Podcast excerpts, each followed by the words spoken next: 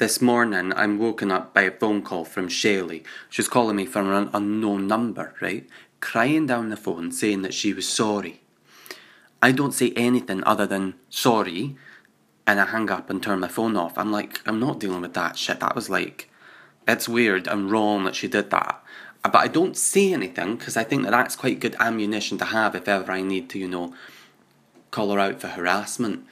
She ends up in the office in the afternoon though, and she's apparently on a final warning. Like they've sent around a memo, it's quite amazing, saying that she is going to be doing work on her behaviour and she's being sent on some sort of retreat to deal with her interpersonal relationships and her clashing and such. So we'll see what happens. But either way, she looked like a wreck. I don't know what she's on, but she's definitely having to take something because she looked like she was going to fall apart, like she'd cry at the drop of a hat, which I find fascinating. Anyway, I came back home, made myself like a bite to eat, and ended up speaking to Sarah on the phone. For a while, we were talking for ages about everything, but at the end of the conversation, we were talking about Graham and the medication. I was saying what the side effects can be, and I was saying how I don't know if he can get an erection or not, what with the medication, but it's irrelevant because we've not been doing anything for ages. You know, he's got no sexual drive whatsoever. And, uh, and we were talking about that, and then I hear my roommate mutter under her breath as she's going into her room, disgusting.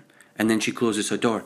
And I I don't want to jump to conclusions, but she really better not be talking about my homosexuality, as she calls it, being a sin and being disgusting, because that's that's it's wrong. It's my life, and this is my private space, and I'm having a conversation with my friend, and there she is talking like that.